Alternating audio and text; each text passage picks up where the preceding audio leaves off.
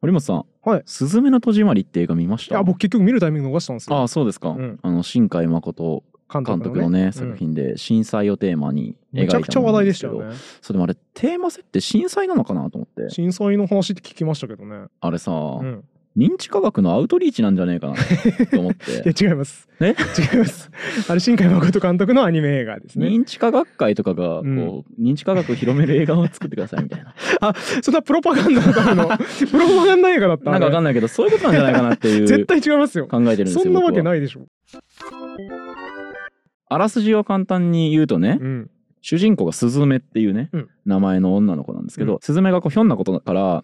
なんか近くにあったうん扉をね開けちゃうんですよなんはいはかいどこでもドアみたいにうんドーンってこう何もないところに扉があって、いはい何これと思ってガチャって開けたらめちゃくちゃこう災いが出てっちゃって、はいはいはいはいでその結果こう日本中がこうその災いに侵されるとでそれをこうなんとかそのと全国にある塔を閉めて封印するっていうその呪いをね、封印するっていう、まあ、SF はいはいはいはいと言っていいかと思うんですが、あれですねウラジーミル・プロップの物語分析における呪物としての扉を開けてしまったわけですよねあそんな類型があるんですか これおすすめですよあのロシアの神話とかを分析したはい民話分析者、うん物語の類型とかをいろいろやっていて、はいで彼が多分言ってるのがあらゆる物語はそれ起点となる呪物が存在する、うんそして場所の移動によって始まる場所ないし精神的なものの移動によあって言って物た語ねが過始去まるにっねて,、移動が大事だとか言ってっていうようなことを言っていてだからこのキーワードしか僕は覚えてないですけど正直ははいはいプロップの物語分析の話なんか他にもめちゃくちゃいっぱいあったんだけど、うんあのコスパがいいものだけ覚えたの で、はい あの物語を進めるキーアイテムとなるのは呪物、うんううなんでなんかそういうものを見たらあプロップの物語分析でいう呪物に当たるやつだねって言っとけばなんとなく通っぽく聞こえるのをおすす他めですのものは知らないのに覚えてないのにそれだけ言うってことですそようねです、おすすめですでもまさにそうですね呪いがこう発生してしまったっていうところから物語が進んでいきでそのスズメはうんこう出身が岩手であるとうんでその中お母さんをね亡くしてしまってるんですよね、うんちっちゃい頃に、はいはいでそれがどうやら震災であろうっていうのは描写あのサイレンが鳴ったりとかねあの、はいはいはいち地震の時になるうんっていうのでなんかなんとなく震災でお母さんを失ったっていう願意がはいはいなんとなく見て取れると、うんでそのお母さんの形見がうん椅子なんですよなんかあの子供の時に使ってたちっちゃな椅子で、それがそのお母さんの形見なんですけどスズメがこう心惹かれる男性キャラクタほうほうーほがういるんですけど、ほうそいつがその呪いで椅子にさせられてしまうんです ね、かわいそう、はい椅子にさせられるんですね、えー子供が座るちっちゃい椅子にさせられてしまいます、はい、あ結構な呪いですね、はいかわい そうですねただねその動けないとかじゃないので、うんその椅子が 動きはするんそだう足があるからちょこちょこちょこちょこちょこちょこってあち走ょっっとた可愛いりかもしれないですねするんですけどトイ・ストーリーっぽい世界観だねあそうそうそうそうそう、うんでここがもうさその認知科学じゃん、 いもうや、ちょちょちょ、どこ がどこがえいやいや、椅子にならんよ、人間は。科学いやいやいやで。うん椅子は生物かっていうやっぱりさ椅子にアニマシーを人は感じるのかっていうのってもう非常に有名な論文があり ま知すらなかいらです。知らないです。初耳です。そうなの。人にとって前ってどっちなのかっていう実験があってこれちょっと実験の詳細僕メモってないのではいはい。雰囲気というか概要が分かるような形でし喋りますけど、はい堀本さんに写真をまず手渡します、うんその写真には、えー手前になんか物じゃあ石ころでいいや、はい石ころが落ちていてでその奥にこう人が立っているんですけど、うんその人が堀本さんの方を向いている写ははは真目線カメラ目線で写っていて、うんうんであと何もないこうだだっ広い部屋があるとした時に、その石の位置うんっていうのはその人の前にあるというか後ろにあるというか、うんどっちで言いますかって言われたらえ余裕で前でしょ。前ですよね、うんその人が向いているこっち向いててその目先に線の先に石があるわけだから石がある前になるじゃないですか、余裕で前。例えばじゃあ同じ位置関係でうん。人じゃなくてうんパソコンのモニターで、うんそのモニターのスクリーンがうん全く同じようにこちらを向いているとしたら、それは PC の前にあるっていうか後ろにあるかまあでも前じゃない、やっぱり。そうですよね、うんでもこれがどんどんどんどん物を変えていった時に、うん椅子だったらどうだっていうあー、ははははは。椅子にとって前ってうん、人はコンセンサスを持ってるのか例えばその背もたれの部あー分面白いねがどちら側にあるかではは。前か後ろかってははは判断しそう思想とでもすね思うし、うん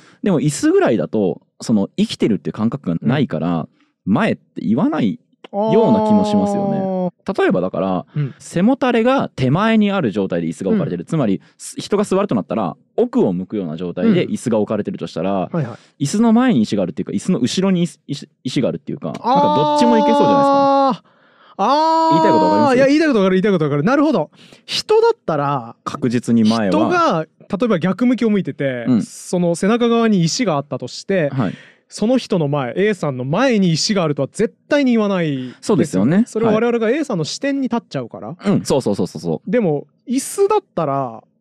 石が背もたれ側にあったとしてもいや椅子にとっての前はどうかって感情移入別にしないから、うん俺らから見た時に椅子の手前に石がありますってはいはいいう意はい味で椅子の前に石があるっていうこともあり得るう。そうですね。例えばだから、だからもっと分かりやすいので言うとあれじゃない三角コーンの前に石がある。うんうんうん、とかはそうだねだから対称性があるもので正面っていうものが想定できないものだとしたらももううはっきりと手前にあれば前にある。そうですねてかまあどこにあっても前だな。僕らの近くに石が置かれていれば、うんまあ、コーンの前に石があるあるってだ言えまからす手よでね。だから手に取れそうだみたいそうだなね言い方はできると思うんですけど、そうだね。椅子ってどうよっていうちょうど微妙なとこかもしれないですそね。うなのコンピュータースクリーンの場合は映す画面があるから、うんコンピュータースクリーン撮って前ってはっ結きりし構てみんな、するね多分一致すると思うんですけけど、椅子は結構際どいわけですねうんうん。なるほど言わんとすることが分かったそうわ。つまり我々は位置を理解する時の感覚だとか、うんそれを言葉にする時ってどんなものなのか、対象にする比較参照するものがどんなものなのかによって、はあはあ前とか後ろって言葉を使い分けてるんじゃないかなるほどっていねう。ことを示した。なるほんど。ですよはあはあはあはあはあああいもう面一回白いそう面白い実験だ。正面とは何かみたいなね、うんうんうんあのっていうような論文を僕が直近で読んだので。はいはい。スズメの戸締まりでその椅子がパタパタ動いてるのを見 て「え判例や椅子が動いてるから正面あるやん!」って なってそうか普通の椅子だったらね後ろ背もたれ側でも前って言えそうだけど、うんパタパタパタパタその男がそう椅子に変わっちゃった状態だったら絶対前は背もたれじゃない側そうそうですそうもんね。人が座った時にその人が向く方向っていうのが前になるわけですよね。そだうだね。からあそうかこの世界だとあの論文意味ないなと思って えなんでですかそうだけどあのその論文さ「すずめの戸締まり」の世界で出されたわけじゃねえからはいはい、はい、その世界のジャーナルに出されたわけじゃない舞台は現代の日本だったん で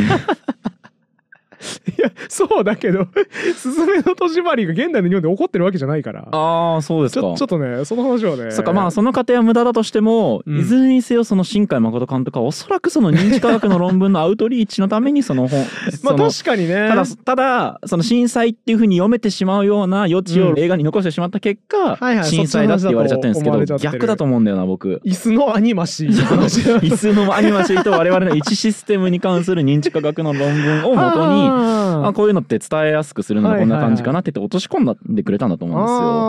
ーあのね僕それを支える帽子を一個持ってまして「おはいはいありがとすうござずいますめの戸締まり」現代は「すずめの戸締まり」ですけど、はい英語版、うん英訳されたタイトル「うんアニマシー・オブ・チェア」 らしいです The アニマシー・オブ・チェアそうなのそうらしいですからマジか完よ璧に合ってましなんだたそのよ仮説もう映画されたんです か2023年5月に映画が終わったのにもうもう英英訳されてで英題が発表されてまだすから「千と千尋の神隠し」が「えっうとんスピリット・でアウェイ」あーなんかそんなのだったねでそんなのだったえっと「すずめの戸締まり」が The アニマシー・オブ・チェア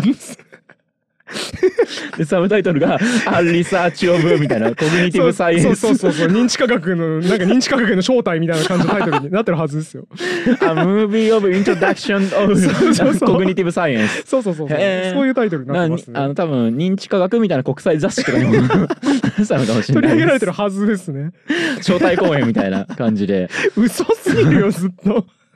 そうだからね僕ね映画とかって基本的にその、まあ、編集者としてねうん、良い作品良いクリエイティブとか見た時に、こういうような風にしたらもっと良くなるんじゃないかって考える癖があるんですけど、はいあの登場人物椅子だけでいいと思いますだから スズメとかいらないちょっと散らかっちゃうスズメがいるせいでお母さんがそのあー震災おそらく震災でなくしたみたいなののせいでみんなそっちに行っちゃったんで、はいはいはい登場人物絞りましょうギュッ とあの椅子1個のみ、はあなるほどね、うん確かにそうしたことによってちゃんと主題であるうん、アニマシーの話がちゃんと描けるからそうだから主題にちゃんとフォーカスできますよね何にもないとこにこうポツネンと扉が立っているビジュアルがあるんですよ。はいはいはいあのスズメの戸締まりのサントラとかそうなんですけど、はあはあはああのちょっと不思議なんですけどあのドームみたいなところに、うんなんかこうチャプチャプ水がたたえていて、うんそこにこうどこでもドアみたいに一個ドンって扉があるんですけど、それも多分被験者に扉の前に石がありますか扉の後ろに石がありますかってあー聞く時聞のねくために扉も結構怪しいじゃん。はいはい怪しい前っねて前と後ろ怪しいな扉も扉も前か後ろかっ確かて結構怪しいと思うからはいはいだからそういうビジュアルにしたと思うんそうでっすサねントラだも からサントラのジャケットに本当はよく見るとちっちゃくフィギュア1って下に書いてありますよねフィギュアがちゃんと挿入されてるんですそこあーにそっか そうそうそうそうそうだったか見こ逃れしちてゃたんと書なかないとはいはい書かないとねっていう意味でちょっと「すずめの戸締まりは」認知科学の論文のアウトリーチ映画だなと思いました、サイエはいンスのね論文学時の基本でねフィギュアは下にちゃんと書かないといけない、うんテーブル表は上に表1って番号を書いて、はい図番号は下に書くっていうルールがありますから、はいサントラも下に明記されてるあはらずですねーそうでしたか間違いないとと思いいやまーすだから今後もこういうような映画が増えて認知科学の面白さが広まるといいなとは思盛いります、ね、上がるといいですよねそうですねそれで言うと僕もさ、い最近ちょっと気づきがありまして、はいはドクターストーンの話前したじゃんいしましたねドクターストーンめっちゃ好きなんだけど僕うんあれやっぱ科学交渉もしっかりしてて、はいはい僕レベルでつつけるミス、うん明確な誤りってほぼないうん、うんんですよね、厳密な交渉してるなと感じるとかなりあの参考文献欄もかなり充実してるから、はいあの漫画だから全然突っ込むとこないなすごい素晴らしいよくできてるなと思ったんですけど最近見つけたんですよお歌詞をおお突っ込めるところ見つけたわやりましたね完全に見つけたんですけど、はいそれ種本が「運動の神話」うんうん、っていう本でして、これ最近読んで面白かったんだけどさ、はいこの本の中で解かれてるのが狩猟採集民族とか、うんまあ、あるいは、まあ、おそらく昔の人たちも同じ共通点としてあるのが体格がほぼ一定である集団の集団の個体のそうはいはい個体のそれぞれの個体の体格がほぼ一定であったはずだうとんいろいろな体格太めの人もいるし細めの人もいるっていうこの状態は現代社会が招いたへえ現状であってへえ実際現代の狩猟採集民族もほぼ同じ体型をしているとはあはあ体脂肪率はほぼこの範囲に収まるうんそしてまあ太ってる人がいないっていうのはなんとなく直感にも合致しているそれはそうでしょうねなんか少なそうじゃない狩う猟ん採集民族肥満の人はいないかもしれないですねただおそらく我々の直感と合わないものが一つあると、うんそれはムキムキな人もいないことだとああはいはいはいなんか直感的には狩猟採集民族結構ムキムキうんうんうん、でもおかしくない狩りをするために鍛えるみたいな気しないはいところが我々の体の中でカロリーを消費してるものってほぼ脳と筋肉なんですようん脳と筋肉が使ってるエネルギーめっちゃあるんですよねはいでここで筋肉を過度に増やすと何が起こるかというと、うん消費カロリーが増えるじゃん一日の、うっんてことは生存に不利なんですようんなるほどだから筋肉ってない方がいいんですよ基本的にはへえでただ狩りをするのに最小限の筋肉は必要だから、うんそれはしっかりみんなついているんだけど、うんうんそれを超えた筋肉は基本的につかないはははだからムッキムキにならなりはしないとということでムキムキの昔の人みたいなのっていなかったんだと。ムキムキの狩猟採集民、ね、ことですね、はいがいなかったっていうのがこの本読んでて分かってへえ面白いなとはいはい思って翻ってドクター・ストーンですね、はい非常に原始社会の狩猟採集民族の世界にマグマっていううんムッキムキの男が出てきて筋肉自慢ってやってるんであれはね間違ってます、見つけました、ドねクター・ストーンに歌詞をようやく発見しましたねやっぱ言いますよねこう、うん、ビジネスマンとしてはドクターストーンになんか一個ケチつけるようになって初めてやっぱり理解力がついたと言えるっていう、ねそういうことですよ言いやまっすぱよねねそこを超えてなんぼなんで僕は初めてイニシエーションを通過した素晴らしいですねこれでもうやっと一流ぶれます、僕ね、もなんとか何かケチをつけられるように頑張りたい ですねそれはドクターストーンにぜひケチをつけていただいて僕のスズメの戸締まりにはケチつけましたよあそう登で場すね人物は椅子以外全員クビっていう他のやつ散らかってるからそうなんですスよズメはいらないスズメはいらないないです。だから椅子の閉じまりにしようかよかったですね椅子はね、手がないので、戸締まりできないです。あ の、ちなみに言うと、あそうっすね鍵を持てないので。だからタイトル椅子にしようかよかったですねそうですよね。だって、スタンドバイミー現代はボディですから、あそうですね同じ感じでね、シンスズプルなメ方がいいのか戸ら締まりは現代は椅椅子。子そうですね英題はチェチェアーでいいかもしれないですねそうですねザ・チェアーとかでいいかもしれないエンドロール短いですよ。 椅子だから、キャストがねもう椅子のみでいいからすごいでしょうね絶。対違うと思うんだけどな事務所とか出てこないんでしょうね、多分そうあんでますりよねね芸能事務所とそうかで、家具メーカーだけ出てくるかもしれないですね大塚家具とかだけね、 出てきて。最近さ、うんポッドキャストうん「どうせ死ぬ3人」っていうのをはいね聞いてたんです我よ。々とも仲いい古典の室越さんとかやってるやつですねそうそうそうそうで僕一回出たことあるんですよゲストうん、あで。出てたねはい、でそれをまたなんか聞いてた時に水野さんゲストに出た時あれだよね言語沼はセックスだみたいなわけわからんこと言われてたよね室越さんに「うんえー、と言語沼」読んだ時に電脳空間におけるバーチャルセックスみたいな本って言われまし何言ってんのあの人 たあのヒゲ親父あのひげ親本父当にあんなパンパンな体格して何わけわからんこと言っとんの本当です よそんな暇あったら本当本でも読んどいてくださいよ本本当当にですねうん、まあっていうその「シャープ #51 社交の必殺技ありますか?」っていう回なんですけど、はあはあはあ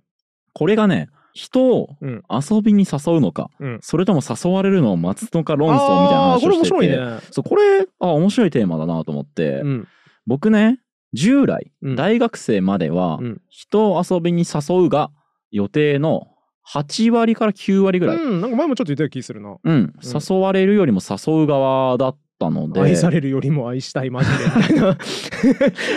えっと誰の曲だっけ えーっと、ジャニーズ系の、あれれ、キンキキッズキンキキかンキキッズじゃないか。愛されるよりそもう愛したいマジでですよキね。ンキかなあれそうでもとにかく誘誘う側だわれったるより誘う側だったわけですね。でゆる言語学ラジオを始めてある時気づいたのは、うんこれ誘う側やってるとリサーチが全く間に合わないってうんいうことに気づい誘う側はね漢字としての労力を使わないといけないですからね。っていうか僕はあれなんですよえっとね大学生の頃とか特にそうなんだけど、うん前も話したかもしれないですけど予定がない日はなかったのああそうだそうだ四六時中詰め込んでたって言っでてたね。そうだから予定がなければ誰かを誘っていたし、うんそれに加えて遠い先でね例えば旅行に行こうとか飲みはいは会いしようとかってのも漢字をやったり声かけたりしてたので、うーんはいはいはい。そうなった時に社会人になるタイミングでぱったり人を誘うのやめてみたらうん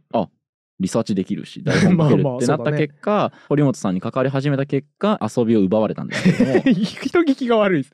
遊びに行くなよとか言ってないですよ。うん、言でってなもいですけどね維持するために はあの何遍も何遍もカメラの外でもいつ週一更新になりますかって聞いてるのに「水野さん本当に困ったら言ってください」って ずっと言う。言って1年ぐらい経ちましたけれどもっていう形でね遊びを奪われたわけですが更新頻度を下げたくないっていうね気持ちがあります。でもなんかそれを遊び誘わない側の人の気持ち僕全然分かってなかったんですようーね、んはいはいはあいちなみに堀本さんどっち側ですか僕はね完全にね誘わない側です。誘わない側誘わない側えイベンターなのにですね。ああだからお仕事は誘える。お仕事は誘いますけど、い仕事だと思って誰かブッキングするとはかいはできるけど、それ以外のなんか特に圧力がかかってない状態でよし遊びに行きたいから人を誘おうってあんまりならないですねへほぼならなえいええほぼなんないですよえあだから機運が高まらないってことそうもも気運が高まらないめったに高まらない、え今週末土日何にも予定ないな、うんなんかしてえな、うん、あいつ声かけるかってならないってこといやいや映画とか見ようってなるじゃんネットフリックス見れるぞ今週の土曜日はってなるじゃん本読めるぞってなるじゃんああ全然その空き時間を潰そうと気持ちがないですね、なるほど、うんえっと声かけられたら遊びたいってことえーっとそれもだからへあんまりえ選ぶ選ぶですねへー選ぶんですあんま興味ないなーっていうそんなにテンション上がらないなーっていう飲み会とか結構断っちゃううーん断っちゃいますねあそうなんだあんまだからそうあんま人と遊びに行くのがそもそもそんなに好きではないんじゃないかそなんな人もおんのかうん、まあでも堀本さんか内省的な人間だそうかだらよねパッと見社交的に見えるだけで、うん実は内向的ですそもうんね初対面の人にめっちゃニコニコでめちゃくちゃいっぱい喋るから、うん社交的に見えるんですけど社交体力がないのでうん疲れたなーってなって、 週末は家にこもりたいなってなります。 マジで全然違うよなだからそこ なそうだね。僕あの堀本さんにも以前話したしこの番組でも言ったかもしれないですが、うんえー気づかれっていう単語を社会人になってから知りましたすごいよねそれ。うんそん僕はそんなんあるんだってあうのわー肩こりみたいな感じあ概念を知らないからそれになってるとわから ないみたいな。で聞いた後もやっぱり別に気づかれてしてない気がするってなりましたすごいねので気使わないね多分なんか社交体力は堀本さんに比べると相当にある100倍ぐらいありそうと思うんですけど、誘わない人の気持ち僕だからほ堀本さんみたいに遊びたくないっていう人の存在もあんまり分かってなかったし、うんそういう理由じゃない人たちが喋ってたのがこの「どうせ死ぬ3人」だったんはあでそすうなんだよ。はい、室越さんの場合は、まず室越さんはパッと見外から暇に見えるんだけど、うん実際には堀本さんと一緒ですよほう映画とか見たいと。うんうんあそうだよね同じタイプだわでぶっちゃけその、うん普通の人と飲むなら、うんあのシガニー・ビーバーの映画見たいと。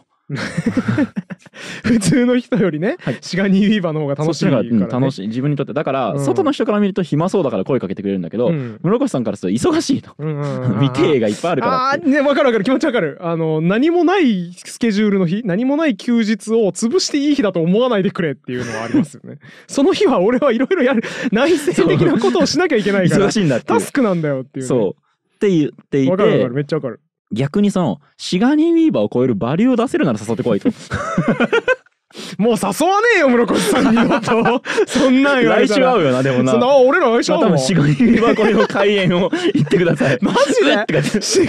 ービーバー超えやらないといけないの俺そうですよハードル高いもちろねでただ面白いのは、うんだからこの理屈を相手にも反映させるから室越さん人に誘えないと、あつまり誘った瞬間にシガニーはウィーバー超える自信があるって思われると、全く同じ俺全 く同じそれ全く同じあのねそれもある人を誘えない理由はやっぱ僕が誘われた時にいやそれはあんま行かなくていいかなって思うから、うんそバリューだな結局って思って室越さん全く同じこと言っててバリューを出すってずっと言ってたあの人もいやだからさ僕例えば実例で言うとあの連続起業家の家入一馬さんはいにお茶に誘われたことがあって、うんあのツイッターの DM で突然 はい、したらさもうさ俺家入一馬さんの著書を高校生の頃から読んで、うんなんだったらそのせいで独立して、はい自分で事業やりたいなって思ってんのよ。うんまあ、だからよく言うと僕の原体験の人だし、悪く言うと人生を狂わされたうんうん人でもあるので、もうすごい好きなんですよ。はいからあの村をね月額会員制村づくりサービス失敗したブログを書いたらその後に良かったですよねって言ってあのその村買うと思うんでちょっとお茶しましょうみたいになっはいたはんですけど、その時はもうバリューが確定してんですよ、うん僕にとっての家入一馬に聞きたいこと死ぬほどあるからあーはいはいもうすごいバリューある状態、うんで「ああ嬉しいですありがとうございます」って言って一回代官山の蔦屋で多分お茶した、まあだから仮に堀本さんの思考回路で言っても家入さんが連絡をするモチベーションもわかるわけですよね。家入さんにとっては堀本くんと会ったら堀本くんは多分なんかファンなんだろうってことが分かってたから、まあそうだねバリュー出しやすそうだなって言って声かけやすいっていうことも生まれるわけですよそうでしょうねっていうのね。も当然あったでしょうね、はい、だからこれが正しい人の誘い方だなっていうのをあの学習したので相手にとってもバリューありそうだっていう人がそう気軽に声かけることみたいなね。はい、ってことは翻って僕がなんか分からんけど、その辺の人に「うんじゃあお茶しましょうよ」って言ったらうん「え俺家入一馬じゃないから、うんそのバリューを向こうは認めてくれない可能性があるわけで、うんうんちょっと申し訳ないなそれは」うんって思って誘えなくな る。これすごいあるあ全る。く同じだと思うじゃあ室さん と。すごいね思いますねこれでは。もなんかその話だからそれを聞いたイムさんっていうもう一人出演者もうん「いや分かります」みたいな誘って時間をもらってる以上楽しませないと申し訳ないって言っていてそうバリュー出さないとやっぱり。全然わかんねえなこいつらと思って、マジでうん、分からん分からない、だって来るって言った以上うん、楽しむかどうかは君次第だ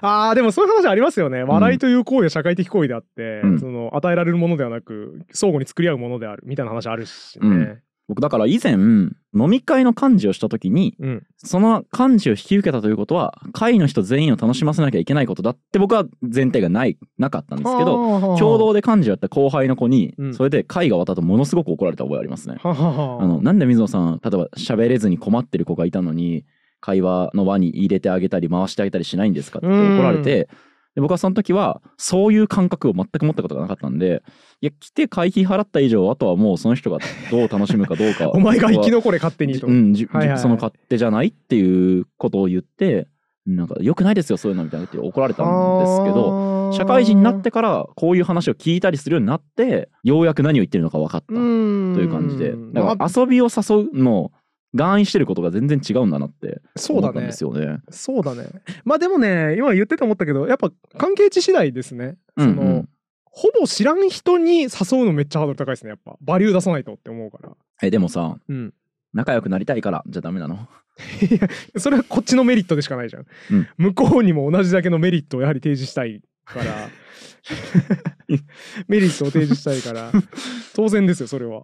だから僕は基本的に会ったことないけどツイッターとかでなんとなくやり取りしたことある人をお茶に誘う時は〇〇さんのメリットっていう賞を立ててそのメッセージを送りまいすよやそうだいやだかわ。らイスカリウバ先生ご飯誘った時とか、うん完全にそうですよてかゆる言語学ラジオ始めあるーそう時始める時もも水野さんにオ送フったァよーそれ文に水野さんにとってのメリットっていう賞があったわ。当たりで前じゃんそんなんそれ俺がやりたいからって言って人誘えないでしょそんなんも俺がやりたいからって言って誘ってあちょうど俺もやりたいと思ってたってなる可能性もあるわけじゃん。いやあるけどそれをやると、まあちょうど俺もやりたいと思ってたからやるけどこいつは俺のメリットを提示することもできない無能なんだなって思われる可能性があるので 避けたいです よね基本的 になはいってないってそんなこと。いやー思われるじゃんやっ思ぱ。われないよ。思でも思われてんだろうな俺結構な人からだあから。と少なくとも僕はなんかツイッターで来る DM の8割ぐらいにそう思ってんですよ。メクソオフメァリットを提示だしなろっとていうなうんなんでそんなこと俺がやらないといけないのあの、うんうん典型的なので言うとブログプラットフォームを新しく作りましたみたいな人から営業メールが来るんですよね、はいおそらくコピペでむちゃくちゃな人数に送ってると思われる、あ違うコピペならまだわかるんだ違う前来てびっくりしたのが堀本さんはノートで月額マガジンを売って結構人気を博してると思いますけど、それうちのプラットフォームに乗り換えませんかって言ってきて、うんでそのページ見たら、うんノートより手数料が高いんですようんでノートより機能がしょぼいんですようん、で読者も多分少ない、うん、なんで俺が乗り換えると思ったんっていうそれはそうだね、ねえでもこいつ無能すぎるなって思ってまあだからこれ極端な例ですけどそうですねだから失敗すると僕もそれになりうるわけじゃないですか、うん、じゃあ行きませんかって言って俺のメリットなんだよって無能すぎるだろこいつって思われる可能性があるわけですよねだから遊びの誘いとビジネスオファーを同列で考えてるってことでしょそれはあそうそうそうそうそうそういや違うよいやだからそれは基準がうん、僕はおおむね人と会うのビジネスでしか会わないから 悲しいあ悲しい悲しい悲しいあいや違う違うだから親しい人は別よ、うん親しい人は別に友達として会うけど、はい中途半端なほぼ会ったことない人みたいなのとあ会でうのもはそれはそうビジネスでしか会そわうな大いか人にならってからそうなったよねそうえ大学生の頃そうじゃないでしょまあそうか大学生の頃は違うかも友達紹介するわみたいあなあーあったあったあったあったありました適ね当な飲み会とかあったけど、学生社の時はあったね会人になってからってやっぱ忙しくなるから優先度が下がりますよねそれのそうなんですよだからそんなの絶対行かないから絶対行かない絶対行かないですね、うんあの知らんやつの名目のなんか謎の交流会みたいなやつん行かなくなったから、うんうんほぼだからなんか会いましょうっていう時はビジネスメールみたいなはい形になるだから単に仲良くなりたいにしてもメリットをやっぱり提示する形になるなって思ってますへえいや感覚全然だから違う全然違うねこれ、あの僕の知り合いでうんかなりいわゆる繊細な子うん、がいてその子の場合は本当は友達と遊びたいと、うん気がに誘ったりしたいと、うんただ遊びたいからと思って誘うと誘った段階からあ楽しませる責任が大量に生じたぞってなって え友達をでしょ友達を、それは俺ないわそれすごいなうん、いろいろ考えることが多くてめちゃくちゃ疲れるので大変だね結局誘わないへえから一人で過ごしてんだけど友達と遊びたいって言ってる子いましたそれは俺ないわあ本当、うん、割とある程度親しくなったなっていうそのこのラインを友達ラインを超えてきた人には別に、うーん別にないですね。とかそのその子とかその子の旦那さんとかが言っててそうそうわかるわかるってなってたのは、うん会を設定するときに例えばじゃああるやつとあるやつをつなげて仲良くしてもらうっていうごちゃっとした飲み会をじゃあ企画するってなったら、もう目標設定を考えるし逆算してもう席順から何まで最初に組んだ状態であーすセごッティいングするとか言ってた。僕すいません全然でした。その人に比べ ると全然そんなそうそ,、よねんなんしないわ。うん、全然だ席順なんて下順だよ、ね、全く気にしないそうそうそう適当に遅れたやつが悪いんだからそんなの適当に座るわっ。てなってたからそういう人たちの話を聞いて俺いかに大学生の頃雑に人を集めてたかって、思いましたね。でもそれ才能だけどね。雑に人を集められる人って社会で意外と大事にされているまあまあまあのでまあよしあしですね。まあでも今僕社会人になって雑に呼ばれるの嫌だなって思うようになりましたけどなったんでなったから翻ってあの時そう思われてないかなっていう恐れを抱くようになりましたね僕最近はいもう本当にね多分1年ぶりぐらいに雑に集められたんですよもうほうほうほ雑に集められてるなって思う回全部基本断るんだけどううんなんか憎めなくて断れない人っていてはいはいそれがあのゆるコンピューター科学ラジオでさあのうんインターネットの失敗談の広告案件あったの覚えてるはいはいはいはい ?IT インズラボっていうあのはい子供向けの教育機関 IT 教育のあの広告の話持ってきてくれた近藤さんっていう友人がいるんですけど彼雑に人集めるんですようん何にもそのコンセプトとか設定しないではいなんかわかんないけど飲み会やるわって言だってからき俺の中で気が合うと思う人を集めてその人たちが仲良くなったら嬉しいなぐらいの目標設えっ定でと集めねる、多分それすらなくてとりあえず集めただけとりあえず人集めて、はいはいだから自分本位なんですよから東京にいるからあの普段九州にいるんで、うんたまに東京に出てきた時に人にいっぱい会っといた方が効率いいからっつってあ俺でもそれやるよ俺いもっぱい集めて、うんうん、あでもそうか水野さんもやるかあごめんちょっと話じゃ割割り込んじゃうけど、愛知帰った時じゃあ年末年始に昔とか最近してないけど帰ったらうん大学生のバイトの時高校の友達、えー、と中学の友達へえ大学生のバイトじゃない学部の友達全然全員違うクラにスだへとりあえず大きいグループにドカッともうとりあえず連絡をしてだかえらだから30人とかへえあの集めてでかい飲み屋とかで飲んででその時にその例えば僕とかがそうやって連絡をするから久しぶりに会ったわみたいに多分なってるみたいな回とかあったか意ら外と感謝されるっていうあ感謝されることともあるまあもちろん恨まれてるかもしれないけどう、うんん、ってことがあったから僕も多分どっかに行ったってなったら雑に人集めるとはあ思う、はあはああそうかだから水野さんは割とちょっと罪悪感あるなと思ったけどそれは東京的感覚だって、うん地元に帰った時はそれがあまり発動しないないっすねあのですかね地元の人は地元の人でそういう触媒がいて初めてみんな集まるみたいな、あの大人数で集まったりしてるから、まあ、そうだよねだからその普段だったらそんなに2人で会わないなみたいな言うたらその弱い中隊がさ、うんうん普段だったら切れてしまうんだけど2とか3では合わないけど30なら会う会いたいって人っていっぱいいるじゃんそうだねでそれをまあ買って出てるというか僕別にそういうの好きだからやってるだけだっていう感覚だから水野さんのこと地元の友達は弱い中隊ってあだ名をつけてるかもしれないです ねあいつのおかげで弱い中隊が保たれてるなそうかもしれない、まあ、最近やってないけども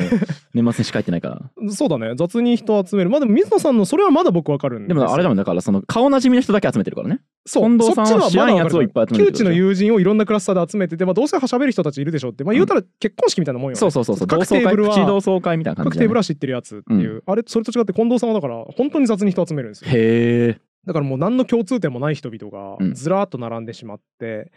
でモデレートももしないするけどね多少あ,、あはいはいの他己紹介していきますみたいなあはいはいはいなんとかちゃんはなんとかしてますみたいなのをやってはくれるんだけどまあでも基本的にはなんかなるようになれっていう、うんあまり責任感をおそらく感じていない、うんうんそうじゃないとこのメンツにせんやろみたいな本当に適当に集めてきたっていうはい感じの人たちを集めるんですよ。うんで僕正直だからこの間行ったらうって思ったんですよ。うん全然気も合わなそうとか盛り上がんなさそうってあと下調べもゼロであの情報共有もゼロで人呼んでるかあああるよねあのー誰が来るのかっていうリストを共有しないら人しなねい人いますよね。昔そうだった 最近するけど言うたら僕最近甘やかされて暮らしてるんで会う人会う人僕のこと知ってるんですよ、うん全員下調べしてくるはいかもともとリスナーみたいな人が多いのでどういう人なんですかみたいになってうわこの感じ久しぶりだなと思って、はいはい正直ちょっとしんどいなって思っへえたんですよでだから内心家で本読んでりゃよかったなって、はいはいちょっと最初思ったんだけど、うんただねあの後結構だからお酒飲んで僕もなんやかんやそのちょっと気合う人いて、うんしばらくそれ喋ったりとかしてたらお酒が回ってきてなんか異様な盛り上がりへえが一部で発生してきてそういうことあるよねきましてたまにねそう、はいあの奇跡が起きたと思ってた最ま初にあるんだよね最初正直マジで誰も喋らんみたいな、うなんか地獄のテーブルだったところがなんかすごい急にあるよね刺してきはて、急い にはいはいめちゃくちゃ盛り上がり始めて何事かなと思って見たらペニスフェンシングの話でめちゃくちゃ盛り上がっていてはわかりますペニスフェンシング何キリンのネッキングみたいな感じあみたいな感じで首でバチバチ叩き合うみみんたなないね序列決めるためにはい首ぶつけ合うみたいなやつありますけど、あのカタツムリカタツムリなんカだタツムリがおおじゃあ動物なんカやタツムリって雌雄同体うんうなんですけど、交尾するときにお互いペニスを出し合ってはい付き合うんですよね。はいはいであの勝った方がオスとしてあー相手の体にぶっ刺して精へー子を注入して興味深いであの子供を産むっていう、はいペニスフェンシングって言われる動きをするんですけど、なんかその話が異常に盛り上がっていて、うんブーストした結果最初はもう本当に「あ山田です」みたいな「うんあ普段どんなことされてるんですか?」みたいな状態だったテーブルが「おいペニフェン!」ってあのあだ名で人のことペニフェンって呼び始めて いてへえあなんかめちゃくちゃ面白いテーブルになってるってなって、はいはいあの僕もそこに戻って話加わったらすごい楽しくてですね、うん雑に人集めると基本的には失敗するんだけど、んたまにめちゃくちゃ成功するケースもあるなってうーんなんかそれやって結果感謝されているからなんか僕その近藤さんの誘いはなんかうってたまになりながらもう断れないのかもしれんなああとかをちょっと思いまえしたね。例えばじゃあさゆる言語学ラジオってサポーターの人を集めて年に1回なんか10人10人の20人とかでうんインプット奴隷合宿をするんでイベントが、この前もねこの前も行きましたね。あありれ40ましたけど人ぐらいだけどねあれはね。あれはさん雑に集めてるには含まれる含まれれないでしょ全然。含まれないんだだってめちゃくちゃコンテキスト共有してる全員リスナーだしあーえでもなんかこうその人らが仲良くならなきゃいけないっていう責任を考えたりとかはしないあーだだからさっきの多分そのすごい繊細な子だったら絶対こんなイベントできないと思う考うん、あでも僕はね割とどこまで自己責任論ですかこれね難しいですね。社交の自己責任どこまでですかあの僕も大学卒業してしばらくよくイベントやってたんですよ。はいでなんか参加費取って飲み会をやるみたいなこともやってたから、うんそれの時は俺めっちゃやってた。あの参加費取ってるからってことそう参加費分少なくとも社交の責任も俺が負おうと思って、はいはい輪に入れないで一人でいる人がいたら「あ今日ありがとうございます」って言って、うんうんどちらからいらっしゃいました?」って言いながらでなんとなく「あのあー何々の人なんすね」みたいなあ「あっちなんかファッション好きな人集まってるんで、うんもしかしたらいいかもしんないっす」っつって「ここなんとかさん話入っていいですか?おでーすごいめちゃめちゃちゃんと回しみたているなそうちゃんとよく内向的な人間なのにそこまで頑張れるね 偉いね僕あの後天的にエミュレートできるんで、ねそういそうろんな能力を。すごいねなんかそれ結構やってたんですよねだから当時はちゃんとそれを価値提供だと思って、はいやってたんだけど面倒くさくなって、うん今完全に面倒くさくなってるから、うん知ったこっちゃない、であの水野さんと同じロジックですよね。はいはい奴隷合宿あるから皆さん来てくださいとか言ってサポーター40人ぐらい来て、温泉旅館貸し切ってみんなに部屋割り振るとこまでが僕らの仕事で、うんうんそっから先はもう知らんと、うん頑張ってくれっていう仲良くなってくれっていうスタンスに変わりましたねいつの間にか。ああそうなんだ、んだからまあよりちょっと自己責任論っぽくなったわけですね、うん、なったねだから結局あれなんじゃないかこっちが丁寧にモデレートして何とかしてもうまくいかないケースはあるから、うんそうだねそれはもうあの天に任せても別に勝率そこまで変わらんやろって思い始めたのかもしれないああなるほどねもう一個さその同世新3人の話で興味深いなと、です。全然わかんないなって思ったのが、用事が2つ以上あれば誘えるって言ってたの室越うん、さんあ全然わかんない。それはうん用事をこなすっていうバリューを出せるから、うんはいはいであればその価値提供できますよねうん、意味のない時間にはならないよね。そうだけど何の目的もなく誘うだとやっぱりそのシガニー・ウィーバー越えを目指さなきゃいけないから誘えないとだか いらや用事がないと誘えないってうん言いや、ってました用事あってもしがり言えば超えないけどな、別に。用事があるとだから用事をこなすっていうだから単にまあまあまあまおあしゃべりして何か面白いことをするみたいな必要はなくなるわけですねあ用事をしなきゃあ、こいなやさいなきゃいけなや、いだかからら、あ、わかったわかった、あれだ、あの、デート誘うときに、この店のこれ美味しいらしいよとか、なんとかの美術展がすごいいいらしいよみたいな、なんか俺の価値だけだと足りない気がするから、付加価値を足そうみたいなあ感ー覚に近いんでしょうね、多分。ああまあそうかもね用事という付加価値を一個足す。はいはだから口実ですよねデータの場合はそうでねすね。そうですねうーんみたいなことでしょ、多分。え室子さんが言ってるのは多分借りてる CD を返すとかあ、そういうレベルの話か。はじゃない多分おそらくそうそあのーなんか口実をつけないととかって意味じゃなくて、いはいはい。本当に何かタスクをするタスクをするために会う必要があるっていう口実が合うと声をかけられるっていうことだと思いますねうん多分わからんな。あそれはわかんないんだそれはわかんないですね。僕ももう全く分かんないんですけど、うんでもだから本当人誘うっていうのとかに関して言っても俺がうん目が行き届いてないところ。でこんなに悩んだりしてる人がいるんだと思ってうん。だから俺多分そういう人から見たら多分強人だと思われてたと思うんです よね そのなんでこいつこんなにポンポンポンポン人誘えるんだろうっていうえ、水野さん、あのタイプ例えば、わかんないけど、異業種交流会みたいなところで知り合ったとするじゃん。はい誰かと。うんで、その人に、なんかもうちょっと気合いそうだなと思って、うん何月何日飲み会やるけど来ないって言うとするじゃん。はいえー、と僕が誘うあ側そう、ね水野さんが言ったとする。はいで、この誘われたやつが、あ、ごめんなさい、その日行けないんですって言ったとするじゃない。うんその後もう一回誘える異業種交流会1回のみ異業種交流会一回のみあったのは。すげえ仲良くなりたかったらいけるねああ、もう一回行けます。いけますはー全然なんか僕はあんま行けないんですよ。うんうん向こうは行きたくないんだけど気遣ってそう断っそうてそうそう。一回断ってきて、それから向こうからの何のアクションもないということは、もう俺のこと好きじゃないな、このあ人ーは向。こうから何もアクションないねうん。だからあーそう、その日忙しいんですっていうレスを最後に何も反応していない。うん、うんと仮定すると、もう僕はあんま誘わないですあね。ーいやい仲良くなりたかったら行あくねー行きますか。行く行きねますか。ただなんかそしたら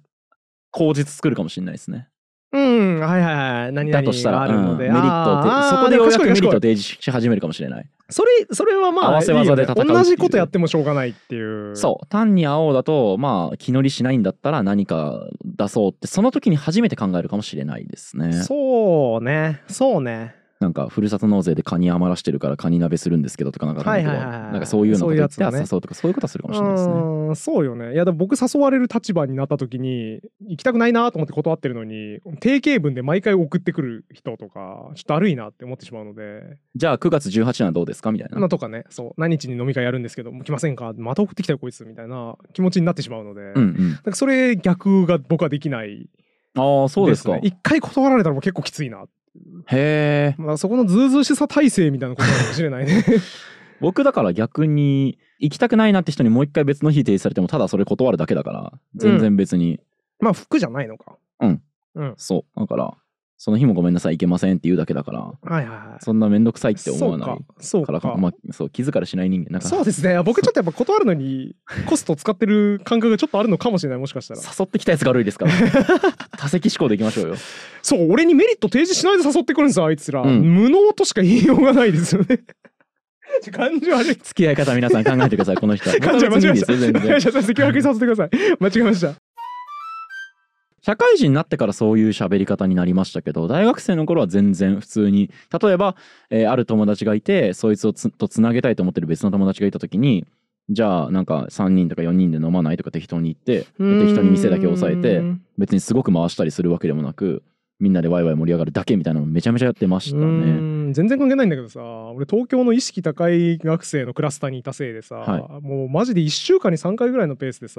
その友達とお茶してる時にはい、 「あ俺の友達になんとかっていう人いて、うんこれこいつ何々やってる人なんだよね」へえ面白そうだね」って軽い気持ちで言ったら「つなぐ?」って帰ってきて、うん あなんか知らんけど東京の意識高い系学生のやつ人をつなぐことがステータスだと思ってるから「はいはいつなぐ?」ってめっちゃ聞いてくるんですよ。うんうんつながなくていいですっていつも いつも思ってました。内向的だから 繋ねがなくていいです。あれ不思議な文化でしたね。でもつなぐことにこう快感は覚えますよ僕も別にあ、マジでえ覚えますよそうなんだ。うんだって友達増えるわけでしょそれでそのすごいフィーリングが合えばね、うんいやなんかたまにさ繋いだ結果さうんそのじゃあ A に B をつなぐとうん B を連れてくるっていうペケースだとしてさ、対して B とも関係値ないのに A とつなぐやついるじゃんああはいはいあるあるあるある B のところは握っとけよお前みたいなやつあ るじゃんあるそのケースあるいねや堀本さんに佐藤さんを紹介するってなった時に、はいはい佐藤さんと大して仲良くないのに連れてきたせいでわかるわか地る獄みたいわなかる空気になるやつあるじゃんわかるあれは全く理解できないですああれ意味わからんよなれ意味わからんあもうそれで言うとさそれ あなんかまずいこと言うの スイかッチスイッチをされ たいや勝ちそれで言うと俺マジで意味わからんなと思ったのが 出ますよ皆さんあの僕がねまだその大学卒業したての頃ですよ、はいなんか多分ね新卒クリア40です人ぐらいの40人ぐらいのイベントを僕が主催したんですようんうんでそれに申し込んできて多分ほぼ僕と喋ってないやつはい一言二言挨拶したかぐらいの人、うんで2016年に僕と一言二言ぐらい挨拶しただけの人はいがこないだ連絡してきて、うんこの間って本当にあだからこの間現代時点ではいはい3ヶ月前ぐらい、うんだから7年ぶりぐらいにはい連絡してきてうん「堀、本さんこんにちは」みたいな。うん僕の友達でなんとかっていうやつがいてこいつがめっちゃ面白くてなんとかみたいなことやってるんでよかったらつなごうと思うんですけどどうですかってうん来て、うん俺とお前他人よっていう つなつなぐに全く相当しないよっていううんうん喋ったことないよほぼうん名前言い合ったかどうかぐらいよってそれはいはい紹介をするメリットが一つもないぞってうんすごい不可解に思いましたね、確かにそれよくわかんないあれな何のためにそんなことしようとしてるのか全く意味が分からないそれで思い出した俺も ありわますざよわざスイッチ押した そうあるね水野さんもスイッチあのさうん俺ともさ例えばさ一回もさ例えばじゃあす二人で会ったりしてないとか、一回も仕事してきてない仕事したことがなかったりするのにさ、うん紹介してって言ってくる人あー何なんすかああれれいる めっちゃいるあれ何なんすかめっちゃいいるや俺責任持てないから そめのっちゃいるしあんたないとよの関係値ないいからマジで紹分かる介した先で迷惑かけたら俺意味わかんないことになるから一つも紹介するメリットないよってのに紹介してくださいって言われることありませんああるめっちゃあるそれれ何なんですかあのそれこそ、うん僕そのあの村っていうね月額はいはい会員村づくりサービスを家入一馬さんに事業売却をしたんですよ。やばいぞ、っていう話もあの折に触れて発信してるせいで、はいはいもうマジで一言も喋ったことないし、うんリプライのやり取りすらしたことない僕の単なるツイッターのフォロワーがうん「堀、本、さん家入さん紹介してください」っていう DM を送ってきて、うん直で送ったら、うん、俺に送る確かにのと確かに確かに家入さんに送るのと全く同じよ条件。うんっていうか家入さんだったら何だったら気が向いたらうん反応するメリ,、メリットというか可能性あるよ反応ね す可能性あるけどすごい面白いこと持っていけばね俺はお前を家入さんに紹介しても家入さんから信頼を失うリスクしかないからいやそう気が向いたとって絶対に反応しないからそうだからあの感じで紹介してくださいって言ってくる人って、人に紹介したことないんですそかう人に人を紹介したことないんじゃないあれ意味不明いでやすそうよねねいや俺あれすごい不可解 でえでめデメリットも結構あるわけじゃんそう紹介してしまった挙句そう何だったんだあいつって言われそるうですよデメリットってめちゃめちゃあるじゃりますよんだから僕はめちゃくちゃ気をつけてるから水野さんに昔不動産屋紹介してくださいって言われた時にすごくあの親しい不動産屋を紹介してね、うん助かった助かったいいはい感じでしたよね、うんでその結果は、うん、まあ詐欺師だったんでバックれま したけど。それぐらい最新の注意を払ってするから紹介確かに堀本さんににしてまった紹介といえば ねあの横領した人しかいないですからねやっぱ り2000万を無料してバックれた人がいま すけどちなみにですよ堀本さんはい僕あの人信頼して僕友達にあの 人紹介しました素晴らしいですねちょっと詐欺の輪が広がっていて、僕2人だから僕以外にももう一人ねあの引っ越しましたねでもあれのインポイントあれのポイントは水野さんは別に詐欺にかかってな いし僕もかかってないからそうだしそして僕は気持ちよく引っ越しをしたので,、ねあよかったで僕直近で結果引っ越ししたんですけど、はいはあの人のやっぱりその魅力、い、うん人間的な魅力がそのあのまあやっちゃってるんですけど、うんだいぶお金持ち逃げ ちゃってるんですけ横領したどけたどだ人間的な魅力がすごくあって最高感ですじのいい人でですごいこうなんていうのこっちの言ってほしいこと言ってくれるとか、なんか僕らのこと下調べして喋ってくれるとかそういうすごいその不動産営業マンとしてのスキルはめちゃめちゃ高かった素晴らしかかったでらすね僕だから今回その不動産の仲介受けたんですけど、うんあの人にまたやってもらいたいと思いいやまわしたかね、るよそうですよねえそうよねそう俺詐欺師だけどもう一回戻ってきてくれねえかなって、そううんめちゃくちゃ思っ会ているもんたいよね会いたいんですよ、彼あのね人見てたらねちょっと連絡欲しいぐらいですよ本当に全然怒ってないんで俺だからあの人とさ飲みに行ったことうんうん2回ぐらいあって、はいそう飲みに行った時も凄まじくてさ、うんいや私もね昔は悪かったんですよって出た喋出りた出してはあいだこれ絶対つまんないやつだと思だってるいよいもやう。マジで結構年上なんですようんうん。 10いくつかな一回りなんぐからい野球部とかでねなんかちょっとさなんか悪さしたとかそんなレベルでしょとなかねん女か遊びめっちゃしたとかなんかいあの飲酒運転ちょっとしちゃったことありますかそういうとのでしかそょういう話だろうなと思ってでも、うんだるいなと思いつつまあ仕方なく聞くわけですよ、ね、その振りだったらねえどんな悪いことしたんですかって興味もないのに聞いたら、うんそうっすね空き巣ですね ちょっとじゃないめちゃくちゃだなこいつ犯罪だよダメですよ空き巣は本当にダメですよ ふざけんなよここあいつ凄まじかったうんなわんかその話をさ飲みに行った子客とすんなよ大学生までさ、うんその誘う比率がすごい高かったんだけどさ、うん誘ってくるうん比率ってそんな高くなかったわけよ、はいはいはい誘う方が多いからね、はいはいはいはいだけど誘う癖がない人ってうん行動が全く僕理解できてなかったから、うんだって毎日楽しくするんだったらさうん会いたい人と会い続けて自分が今会いたい人と会い続けて楽しさを最大化し続ければいいだけじゃんって思ってたから、うんなんで誘ってこないんだろうなと思って、うんうんまあ、毎日過ごしてたわけですよ。うんで社会人になってある時にそのどうやらこれ誘っ人誘ってると全くこのゆる言語学ラジオとか、まあ、やりたいことがうんできないぞと思って、そうなんよそうまあ、ある日に誘うじゃあこれからは誘われたやつだけ行こう。はいはいはいと思って決めて誘わなくなったらですね、うんドヒマになりました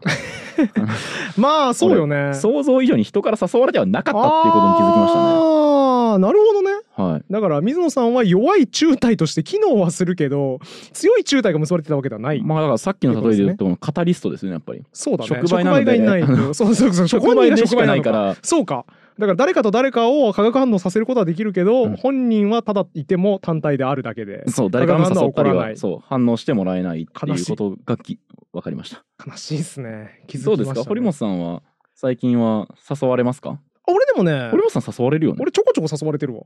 結構遊びに誘われますよ、だから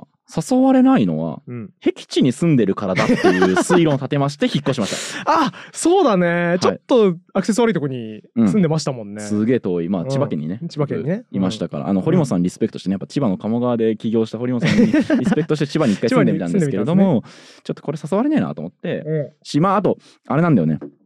土曜日の夜だけ誘われるとかがあると。そうはいはい出はい。めてんくどのくさいっすめんどくさいかね。らわかるわかる。めっちゃわかる。あだから誘われたりしてるけど断ってることもあるので。僻地住んでるやつあるあるね。そうよね。夜だけの用事は外に出たくないっていう。あるあるもう一個言っていいですか、うんなのでまとめ る。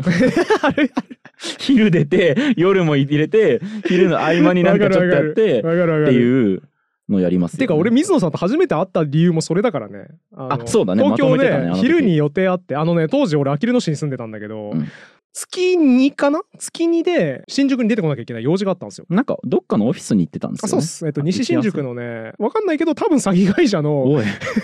おお前、お世話になったんだぞ、そこに。お前、じゃ間違えました。わかんないんだけど言うなよ、それは。確定してから言間え 違えよ。まそれした。何でもないです。間違えました。お前マジかおい。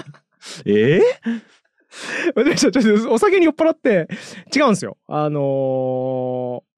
ー、サ ビサジサイじゃあカサッイトゲする前提だーっムた。サイゲームスとかと仕事をしてるような類の会社ああ、うんじゃあ詐欺会社じゃないですね。そうそう、だはいはいだから詐欺会社じゃないですよ詐欺会社なんて言ってないですよ、詐欺会社と仕事をしてるような会会社って言っ たのを水野さんが聞き間違えたはいはいはいだけですね、今カットするからこっから5秒間だけカットするとしたら何て言いますかあれなんか何だってか分かんなくてさ事業実態がいまいち分かんない会社に呼び出されてて なあれるほど詐欺会社じゃねえかなと思うんだけどえでもフィーはちゃんと持ってたんでしょそう。なんかお金もらえるから、うんなんかよくわかんねえなと思いながら。企画打ち合わせみたいなのに呼ばれそうそうそう呼ばれて喋るみたいななんか、あのー面白い企画を出してらっしゃる堀本さんなら、ちょっと我々に出せない発想を出せると思うので、ちょっと悩みを聞いてくださいみたいな。うんコンサルだ事業上の悩みを聞いてくださいみたいなこと言われて、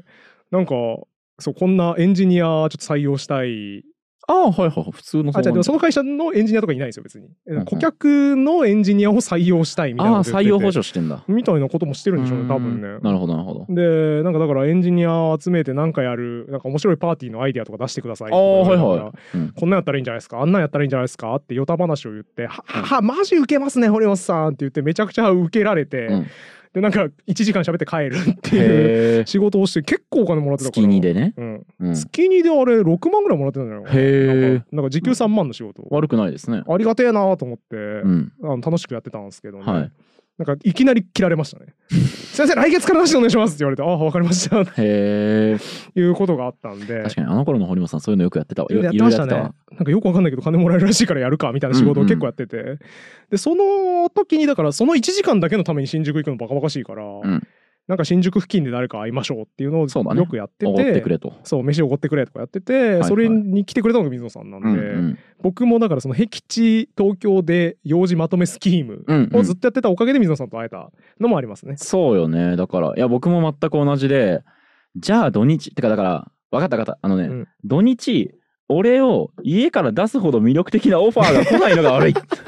シガニー・ウィーバーほどのバリューを出せということですね。つまり、そうで一緒じゃん。最終室越さんじゃん。一個も気持ちわかんないわって言ってたくせに、最終室越さんやん。 でもだから仕事とかを土日に土曜日とかに入れるともう出るわけじゃん、そうだね出ざるを得ないからそしたら夜飲もうって言われたらうん。飲もうってなるんですけど、うんやっぱそうじゃないとね、うんなかなか出夜ていだかけのないっ予す定でよ出ていくってのもねわかるわかる。まあちょっと都心にこれで引っ越すのでこっからは社交とかいっぱいしちゃいますよよの予。定あとさ、は俺、結構さ、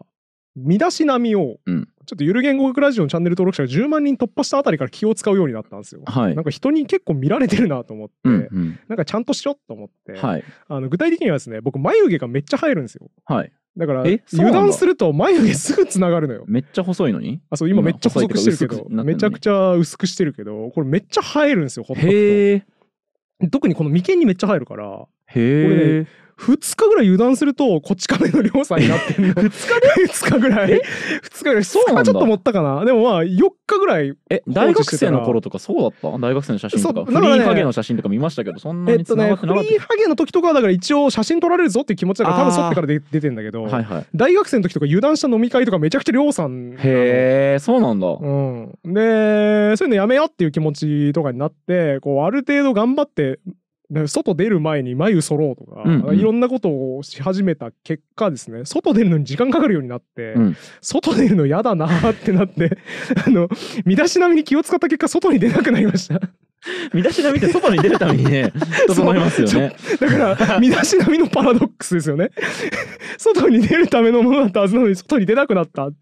思議だよねこれ。あーその感覚はないかもしれないなこれ不思議ですへねー。そんな時間かかるあそっかでも髪毛剃ってひげも剃ってひげも整剃っ髪量つけそうてそうそうみたいなのがめんどくさいあとそうコンタクト入れてとか、いはい全部めんどくせえなと思ってまあそれ言い出したら本当女性なんて余計そうでしょうねなのよだから俺マジでメイクしてささっと出てきたわっていう女性を尊敬してやまない、はいこはんなめんどくさいことよくやるないってそうだよねびっくりしてますまだ俺らんえメンズメイクはしてないあしてないしてないなんかあれさなんかした方がいいのかななんかねらしいっすね最近はねあそうそうそうだから俺も実は導入を検討しているいや段俺階も俺もとりあえず同期に BB クリームって使った方がいいって聞いたあの BB クリームってなんすか BB クリーム顔面に塗るやつで多分色味が良くなるんじゃないかな皆さん顔面って言ってる時点で終わりですえ顔面メイクやろうかなって言ってるやつが顔面って 顔面に塗りたくる汁間違えてますね。メイクからほど遠くなってます。今僕あのちなみにですけど父親は香水のこと香り汁って呼びます、はい、香り汁。行く前に汁振っとけって言います。はい、料理かなんかの魚に振るやつよ、それは。いやなんかだからうん多分肌色あのさ、うん面接とかに就活生で行く時に BB クリームを塗って肌の色をきれいに見せようみたいな文脈でで見た気がするんでうんだから毎日スキンケアのために塗るってよりは色味をよく見せるへだったと思うんですけどなんかそういうものとか、え。。なんかいや俺眉眉毛終わってるからら さ、マロみたいな眉毛してうんる。堀本さんも堀本さんに大概の眉毛かもしれない けど俺も俺で悩み抱えてるからやっぱ眉の悩みって絶えないですね、なかなか、ね。眉がさ俺ももう外半分ねえから さ確かに、水野さんの眉特徴的だよね。俺だからここがない。そうだからリスナーの人からも「水野さんの眉毛が面白いのでぜひこのままでお願いします」って言ってこいつぶん殴ってやろうと思っていじられてますね、リスナーに。へめちゃくちゃいじられてるんですけどえ、そうあそうなんだ。でもこれあのうち来た時気づいたかもしれないですけど親父がそうなんですね、親父はもっと薄くてーそうかも外側が全くなくてそうかも。で不幸なことに俺も姉貴もそれを継いだので、うん姉貴は「全ぞ」って書くっていう方に走ったんですけどはあはあはあ、僕は結局それをちゃんとやらなかったので、うん、あ全ぞりして書くのだと毎日めんどくさいじゃめんんどくさいね。だから今このままでマロ眉毛で放置してマるロんです眉毛よでね言ってるわけですね。そうあとお姉さん眉全ぞることに決めたんですか。全ぞるのに決めた 全ぞるって何？てかあと そんな言葉ある大輝も揃っかって言われてましたよ僕ああ言われてた。あ姉貴にそってやろうか。高校生の頃とかに、へーうん変な眉毛だから揃っ かって言われましたよね家族から変な眉毛って言われ てんの。へ親父の眉毛のことってなりましたねえ。何の話してたんだっけ？えーっとあ外出るのめんどくさいって話か。そうだねであじゃあメメンズメイクを導入しようとしてあーしよるうっていう話ねあれどうするんですかねこれねやりたい。いやだから本当は一石二鳥なのはあのメイク動画を始める。うん僕 YouTube チャンネルでメイクメイクチャンネル始めイケるメンしかやっちゃいけないやつじゃないのあれえだから逆張りじゃんそれそのなんか今イケメンばっかりやってる気がするからあ本でも出てましたよね最近、うんあそう40だ代おじさん自分の鏡を見てあ亡ーそうきそうそう父そをう見て絶望したのでメイクを始めてみたみたいなあ本ああそうりそまうしたそようねそういうのそういうのおじさんメイクチャンネル始めようかなっていうのをはいはいちょっと思ったりしました、めんどくそされい経から費で落とそうとしてますよねもちろんメイクをもちろんメイク道具を全部経費で落としてでついでに勉強にもなるっていうね、はいはいこれでいきたいですそうねいうのナレッジ溜まったら教えてほしいですねそうそうそうそういや僕もねあのその美容系とかファッション誌の同期にちょくちょく聞くんですけど、うん結局そのだから眉毛の描き方、うんあの教える日を作るから空いてるって言われたんですけど千葉に住んでて行くのめんどくせえと思った から俺抜きでいいよって言って断っちゃいあましじたゃあそうだわあじゃあそれあったわ今度やるゆる言語学ラジオ眉毛会眉毛を描く会って言ってタイトルコールしてでも堀本さん絵下手だから眉毛描くのあー俺下手な眉ん毛じゃ描けなないいわ多分描けないんじゃないかもしれないです眉毛描くのむずいって言ってたよあやっぱそうなのえだってそのだからレクチャーするなんかうまいフまァあそうよねッション誌の同期が教えてくれるって形だからで技術が必要なんだえよ、ね、別にそんな塗りたくるだけでしょって言ったらバカみたいなその、ううんまい書き方があるから教えてやるって言ってもらったんですけどねだかあら多分あれ難しいじゃああれだイベントにすればいいんじゃない堀本さんの眉毛を描くイベン トライブペインティングちょちょそれおもちゃにされて終わるからぐっちゃぐちゃの顔面残るから多分 脈絡なくいろいろ雑談してきたんですけど、はい今日ちょっと最後に告知をしたいなとうんうん思ってまして、あのねもう質問も結構フォロワーから来てるやつはいが、年末何もしないんですかああはいっはていいう話去年ね年末イベントありましたかゆらるねゲームグラジオ大きく大忘年会っていうね、どえらい人集めてでかい会場700でね人ぐらいはのイいベントやりましたはね。いあれ今年もやらないんですかって話あって、うんえー年末どうするか、うんその我々のスタンスをちょっと示していこうと思います。はい結論から言うとですねでかいイベントは今年はやんないです。うーんでただ、はい小規模なイベント兼 YouTube ライブをはいはいやろうと思っております。イベントはやるとそうですね、うんでお家でも楽しめるよとそういうことです。 YouTube ライブってことだから無料で見れるということ無ね料で見れますね、はい無料で見れるし現地チケットも販売するので、はい現地でも見られます。はい現地っていうのはゆる学徒カフェではいはいやろうと思っております。なるほど。せっかく今年拠点も構えたしね。そっか創業今年かそうです。はいはい今年構えたんで、まあやっぱちょっとここで、あのいい配信機材も入れたので、うんうん本気の配信もできるなとはい思いまして、まあマジでライブ配信、気合い入れてやったらどうなるんや、うんというのをちょっと挑戦したいっていう気持ちもあって、そうすることにしました。いいですねただね、ゆるがくとカフェ、キャパがさ、30人ぐらいしか入らないからさ、うんちょっと現地チケット倍率高すぎるなとはいいう気持ちになっておりまして、はいまあ今ちょっと調整中なんですけど、おそらくライブビューイング会場も作ります。人来 る来るかなあのー交代制にしてさはいはい。現地で味わえるの30人だけだともったいないから、はいまあ例えば3回転とかあーして午前の部、そういうことです中間の部、午後の部みたいみな。たいだね、はいはいご午前の部午後の部夜の部みたいな感じですかねあーはいはい。みたいな感じで3回転して、えー行ったり来たりできるようにしようかなとうん。で現地にいる午前の部の人は午後になったら出てくださいってことになるんですがそのまま帰るんじゃなくてライブビューイング会場に移動してうん交流もできますし、まあそこでも見れますよ。見れますよはいっはてい。いう形にしたら、まあ多分仲良くなれるうんうん。リスナー同士仲良くなれる機会にもなるかなと思いますんで楽しいんじゃないかなとそうですよね。なんかこのカフェの一ついいところは、ただのこう、リスナー友達がいない人がリスナー友達見つけられる場にあるっていうところがありますからね。うんそうなだんからですそよねれで友達見つけられていいかもしれないですね。結構ねあの相席した結果仲良くなって、う友達になりましたっていう報告とか結構受けてますんで、はいまあ、それに近いことが起こるといいのかなと思ってそんな仕掛けにしようかなとはい。思ってる次第でございまなす。るほど。じゃあライブビューイング会場も近いってことね。そうですねなのでできればね徒歩1分のところはい。に置こうかなとへえ思。って今ちょっと調整中です。はいはい。でこの辺ねあのもう今収録時点だと曖昧なんですけど、はい公開時点だとそこそこ定まってると思いますんで、はい。気になる方は概要欄に詳細リンクがありますのでそちら見ていただければ幸いでございます、はいでちょっと説明の順番前後したんですけど、3回転とかにするつまりめちゃくちゃ長時間やろうかなとうん、うん思。っております、一日中ですね。 具体的にはですねまあおおむね12時間程度きつい。きつい。 まあまあ別にほら12時間喋りっぱなしじゃないからうんうん引っ込んだり出たりなるほど。しながら、はいはい。えー当然ですね僕も水野さんも出ますしその他の人も出るうんゆる学徒フェスうん。みたいな触れ込みにしようと思ってましてなるほど。えー系列番組、はいこれもちょうど去年の末から始まってそうだよ。あの大変だった時期に出したんだから。ねえありましたねはいろいろね12月末12月末ですよね。だから出し去年の12リリースしたの月ね末やばかったなよ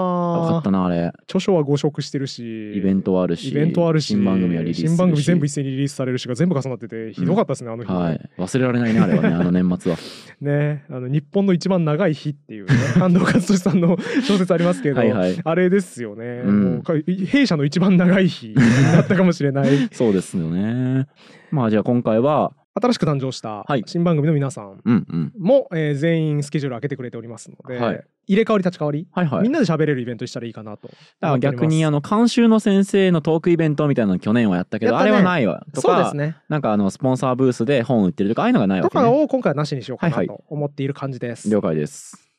じゃあ具体的にその12時間近くあるはい。長いイベントのコンテンツどうするんやうんってう。いうん話なんですけどこれはねもうパーソナリティが入れ替わり立ち替わりでやって面白そうなことをどんどんやろうかなと、うん具体的には相方交換してはい。喋るおお相方スワッピングー。はいはい。ライブスワッピ ング。うんちょっとなんかエッチな、うん。エッチな意味に聞こえたええっと相性行為の相手を取り替えることですからね。ちスょワえーッピングはね。違う違う交換交あー換相方交代為替のスワップとかのね。あそうそうそスワうップ手数料とかのスワップねそっちそっちはいはいはいびっくりしたびっくりした相方交代、はい。えーライブうんうん。みたいなこともできたら面白いかなと、ほら、だってさ、新しい番組の人とか、堀本さんはさ、うん、その新しく始まった番組のパーソナリティとさうん、喋、ったことあるけどまあ、さ、ちょこちょこ喋ってます俺ねガチないからね。そうね水野さんほぼほぼないよねほぼないよ。あの、そうだね会話したことあるが、はもちろん多少はあるけ飲れども。み会一回やったあ、のでもみん一な回でしか会ったことないよ。そうだよね一番少ないとそうだよねいっちゃん少ない人だと1回しかないのし当然そのなんかえっ、と2人でマイク持ってうんなんか喋りますみたい番組やるみたいななラジオ撮りますみたいなの一切ないですよねどうなるんでしょうね本当これはねなんかだから新しいそういう化学反応うがんうん見られるいい機会になるんじゃないかなと確かにいうね気がしますねエロイプ兄貴と何 喋ろういやいやかいやエロイバニキいない っす。エロイバニキは新番組誕生してないんですよ。なパキナさんインターネット特集。俺も官能小説文表現用語辞典とか持ってて一緒に読もうか な兄貴と化学ラジオ。あの、YouTube ライブの広告剥がそうとするのやめてください。絶対やめてください。剥がれるから広告でが。企画もそのペアで考えるわけでしょそうだね。そうだよねうん辞典はいっぱいありますよ兄貴、うん任せてください企画は僕に任せてくだ広告さ剥いがれそうなんで、はいちょっと呼ばないですけど、エロイバニキ。はいはいエロイバニキって呼ぶのやめ ようよ、パキナパキさんナさのん。な、うん名前名前しっか り人のことはあだ名で。うんはいだからいろいろ新しい組み合わせでうん喋りたいことあるかなと思ってまして、んまあ、具体的にはですね、これちょっとまだ調整中でできるかわかんないんですけど、はいはい僕越山くんの卒論の中間発表聞きたいなと思ってて柏山君おいくつでしたっけ越山くんあれ27 とかあれで卒卒論論ちゃった卒論大学入り直したっ大てこと学かな9年生ぐらいですから休学やら留年やらものすごい量してるかはいら、はい大学9年生ぐらいなんでまだ卒論書いてるらしくて、うんうんなんかね卒論もねゆる言語学ラジオのアナリティクスデータを使ってる卒論書いてるらしくてそうか彼なんかあれコンピューターサイエンスでしたあっけそうそうコンピューターサイエンスだから、はいはい YouTube の自動最適化みたいなことを多分やってるんだけど、AI がちょっと面白いですねそう YouTube を効率的に運用するみたいななんかゆる言語学ラジオでそんな卒論書けるんやねねなんかでもちょくちょく聞くんだよなまあそのあそうねゆる言語学ラジオで扱ってたテーマを元にとかもあるとも聞くし修論の写真にね なぜか入れてくれたっていう話もありますからあねそうなんだ、うんそれもあったんだあのゆる言語学ラジオサポーターコミュニティの皆様に心からの感謝を捧げたいって書いてる人2人いましへえ二人いんのた 修論に二人いんの 修論それでええんや修論にへーもう好きなことがいいらしいですから写真はあそうなんだ、うんへえまあ、だからそんな話もね聞けたら面白いかなとかまあなんかちょっとこのマッチング、うんどう組ませたら面白くなるのかみたいなところも今鋭意中調整中なんで、うんうん概要欄見ていただくともうちょっと詳しい情報あるかなと思いますがいろいろやれそうな企画は今出してる段階でございます。負けません誰にも どのペアにも負けま せん私失敗しない男ですのでそうですね。水野さんもちょっとやる気十分ですんで、はいいやあのどんなラジオ生まれるのか、ちょっと楽しいフェスになるんじゃないかなと大丈夫ですよねあ思っておりのます。こうそれぞれうにん誰と組みたいですかって聞いた結果、僕一人漫談するってのはないですよ ね清水さんあの誰からも求められなかったんで 需要がないです。 1時間詰めててくださいってのはないですよね可能性はゼロではないですねそうなんですね。れはそれでぜひ、うんそこは否定してほしかったそれですはあけるど。はかもしれないです、いはい。であとねやっぱりあのー最後は、はいちょっと新番組の皆さんにはねせっかく時間あげてもらったとこ申し訳ないんですけどちょっと最後は我々で喋りたいなと、うんあのー毎年なんだかんだやってんじゃん、うん忘年会的な、うん年末2人で2時間ぐらい喋るっていうはい。機会を毎回持たせてもらってる去んで年もね、あの、お互いの、お互いを深読みするやりましたねみいな相方論みたいなやつやりまうしたちねの実家の話さらしてたな、こい つ。そういえば。もうあの YouTube に載らないから何喋ってもいいやろと思って、うんめちゃくちゃ水野さんの実家の話しましたね懐かしいです。もう今、みみ聞こうと思っても聞かないですからね。よかったよかった。そうですね、はい。アーカイブ再販したいですねやめろよ。すんなよ。再販してるかもしれないですもしかしたら概す要欄ん見なて よ。すんなよ。俺ただ褒めただけなのに、お前裏切ったんだから。そうでしたねあれびっくりしましたね、うんでもねあれ終わった後、うんあの超面白かったみたいなギャルのお姉さ んから LINE が水野さんのお姉さんから送られてきたんで俺の姉貴アホですから。はい。あよかったこれえ OK やなんやって思いましたねあのぜ全然 OK ですね。うんあの素晴らしいうちのおかんからも「堀本君うちの話したらあかんやろわらわらわらわら」みたいな感じで来たので全く問題ないです、ね。あよかったよかっった受けててよかっ受けたてでますした。はい。まあ、だから今年もねちょっとまああんまり普段ラジオで喋れないこと、うんそして喋っていないことうんをちょっと喋る会をはいはいやはい。ったらいいかなと思っております、年一のね。年一の,、はいちょっとエモいやつ。ちょっとエモいやつをね、はい。あの全部ねさらけ出している特に僕、うんインターネット芸人として全てをさらけ出しているっぽく見えるんですが、はいあのかたくなに言ってない秘密とかいはがい下あったりするんで、はい。もうそれとか年末だから出へえ。しちゃおうかなとかへえ。そういう話インターネット芸人、老悪主義の極みの堀本さんでさえも言わなかったことがあるんだ。そうなんですよ一なんですか切ね今まで言ってないこととかがあるんで、いはいなんかそういう話好きなクラシック音楽とか興味がないっ す誰も興味がないっあす好きなバロック建築とかそういうやつ興味がないっすあそうなんだ実は僕ねハイドン好きなん ですよで頭おかしいやろ年末ライブだっつってみんなにパソコン開かせてそんなカスみたいな報告してんの好きな能の演目とか つまんないねかたくなに語ってないですかだからじゃじゃ語ることないのよ別にそこあのーまあということで、あのーそういうねあの、はいはいおもんない話じゃなくて多分皆さんにとってもそこそこ面白いんじゃないかなって話とかをちょっと出せたらいいのかなとうんうん思ってますんで、年一のはい面白祭話りなんかを出せたらいいかなと、 あるかな俺年一の面白い話あるかな水野さやばいなんもね意外と出してないことありますからね会社の話しちゃったからね。 あの